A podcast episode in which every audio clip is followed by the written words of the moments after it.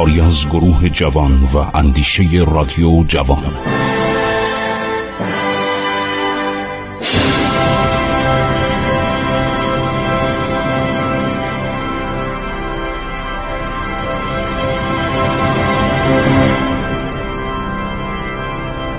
بسم الله الرحمن الرحیم. به نام خداوند بخشنده مهربان. شنوندگان عزیز ادامه می دهیم برنامه عبور از تاریخ رو. با سلام گرمی به شما عزیزان و علاقمندان این برنامه.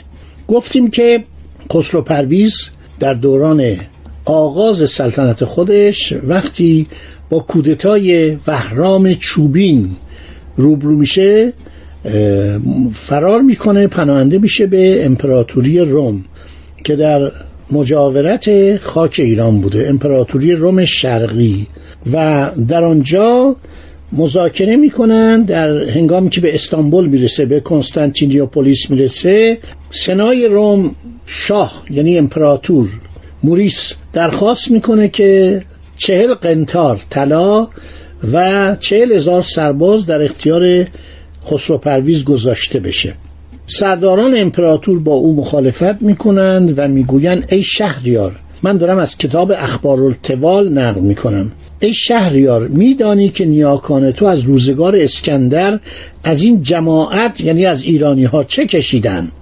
آخرین ستم را از پدر بزرگ این پادشاه دیده ایم یعنی انوشیروان که شهرهای شام را تصرف کرد و آن شهرها همواره از هزار سال پیش در دست پدران ما بوده است. پدرش هم هنگامی که لشکرهای سوار و پیاده خود را گسیل داشتی به ناچار پس داد یعنی هرمز. این قوم را به حال خود بگذار که به جنگ و ستیز با یکدیگر سرگرم باشند که زد و خورد دشمن با یکدیگر پیروزی بزرگی برای ماست. دینوری صاحب اخبار نوشته قیصر از خسرو پرویز پیمانهای استوار برای دوستی و مسالمت گرفت و دختر خود مریم را به همسری خسرو پرویز درآورد. و برای پسر خود تیادوس پرچم فرماندهی بر سران سپاه را بست و میان ایشان ده هزار از هزار مردان بودند. هزار مردان یعنی پهلوانانی که هر کدوم می‌گفتند با هزار مرد حاضرن رویارویی کنند و لشکر را با خواسته و ابزار جنگ نیرومند ساخت و دستور داد همراه خسرو پرویز بروند و خود به فاصله سه روز راه ایشان را بدرقه کرد. خسرو پرویز با لشکر حرکت کرد و راه ارمنستان را پیش گرفت چون به آذربایجان رسید. دایی او بندویه و موسیل موسیل سردار ارمنی استراتکوس ارمنی بود چون فرمانده سپاه روم ارمنی بود. نارسیوس نارسیس. این ارامنه حمایت کردند مرزبانان ارمنی اومدن و همینطور مرزبانان ایرانی و مرزبانان و سرداران و افسران ایرانی پیوستن به خسرو پرویز. این خبر به بهرام چوبین رسید. با لشکرهای خود حرکت کرد تا آذربایجان آمد. در یک فرسنگی اردوگاه خسرو پرویز اردو زد و دو لشکر آماده جنگ شدند. برای خسرو پرویز و تیادوس. تیادوس ولیت امپراتور روم بوده که با خواهرش که مریم شاهزاده خانم مریم بود اینا آمده بودن که کمک کنند که خسرو پرویز تخت خودشو به دست بیاره تخت سلطنتشو. بر فراز تپه مشرف بر آوردگاه تختی زرین نهادن چون سواران رویاروشونن مردی از هزار مردان خود را به خسرو پرویز رسانید و به او گفت این کسی را که بر پادشاهی تو غلبه کرده است به من نشان بده. خسرو از این سرزنش خشمگین شد. ولی خشم خود را فرو خورد و بهرام چوبین را به او نشان داد و گفت همان مردی است که سروار بر اسب ابلغ است و دستار سرخ بر سر بسته و پیشاپیش یاران خود ایستاده. البته دستار سرخ احتمالا یک دستمالی بوده دور تاج فرماندهی خودش میبسته چون در اون زمان ایرانیا دستار نمیبستند مرد رومی به سوی بهرام چوبین آمد و او را ندا داد که برای مبارزه پیش آی. بهرام پیش آمد آن دو هر یک به دیگری ضربتی زدند.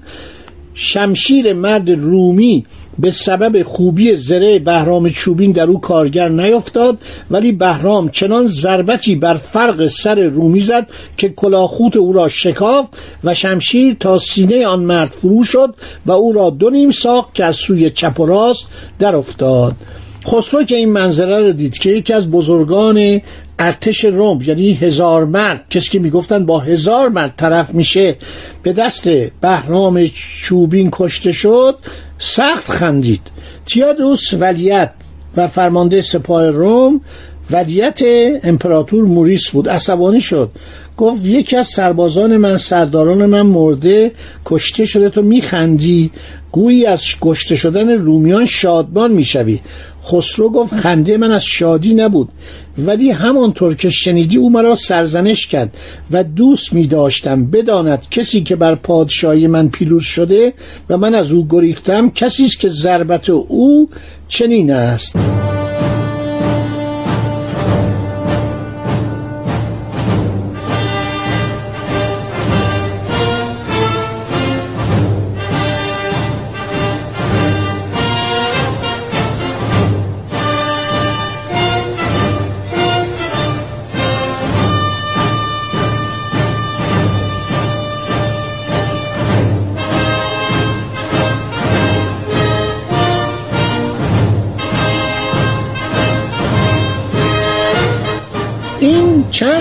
موقع با هم جنگ تن به تن می‌کردن. روز سوم بهرام چوبین خسرو پرویز را برای مبارزه خواست. خسرو آماده شد.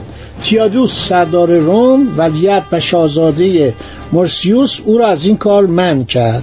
خسرو سخن او را نپذیرفت به جنگ بهرام رفت. ساعتی عرض شود جنگ کردن. بهرام چوبین خیلی شجاع بود و خسرو پرویز فرار کرد. خسرو به طرف کوه گریخت. بهرام در حالی که شمشیری در دستاش او را تعقیب کرد. بانگ می‌زد که ای کار به کجا میگریزی؟ خسرو پرویز خود را جمع کرد و چون نیرومند بود توانست از کوه بالا برود. در هر حال رومیا کاری از پیش نمی‌برند. عدهای هم از سپاهیان ایرانی که در مرز بودند ملحق شده بودند. به سپاه خسرو پرویز عدهشون زیاد نبود. در پاه خسرو پرویز عدهشون زیاد نبود. در هر حال در جنگ احتمال شکست خسرو پرویز می‌رفت. بندویه که داییش بوده شب اومده رفته بر تپه مشرف بر اردوگاه بهرام چوبین. با صدای بلند فریاد برآورد که این مردم ای سپاهیان من بندویه پسر شاپورم. پادشاه خسرو پرویز فرمان داده است به شما امان دهم. هر کس از شما امشب پیش ما آید در جان و مال و خاندان خود در امان خواهد بود. این پیغام رو میرسونه این فریاد رو می‌زنه و عجیب سپاهیان از بهرام روی برمیگرداندن یعنی همه از آتیه خودشون نگران بودن دیدن بهرام یه آدمی از تندخوه عده زیادی رو در اون یک سال اعدام کرده بود. در کتاب های تاریخ اومده خیلی تند خوب بود و با ارتشداران سر دوستی نداشت. اونام زیاد اینو تحویل نمی گرفتن این از خود ماست. توجه می‌کنید. این بود که دولت روم این سپاهیانی که فرستاده در جنگ احتمال شکست می‌رفت این بندویه اومده خیلی زرنگ بوده.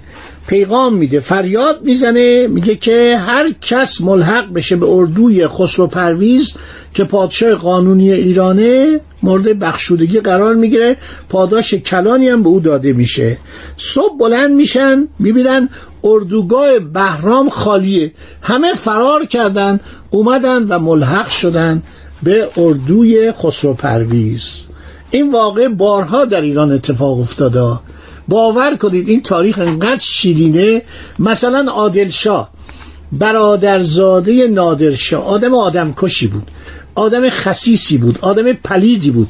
برای اینکه تمام پسران و نوه نادرشاه رو دستور داد خفه کردن. این سپاهی فراهم میاره چون برادرش ابراهیم خان علیه او قیام می‌کنه. هر دو بچه های ابراهیم زهیر و دوله بودن.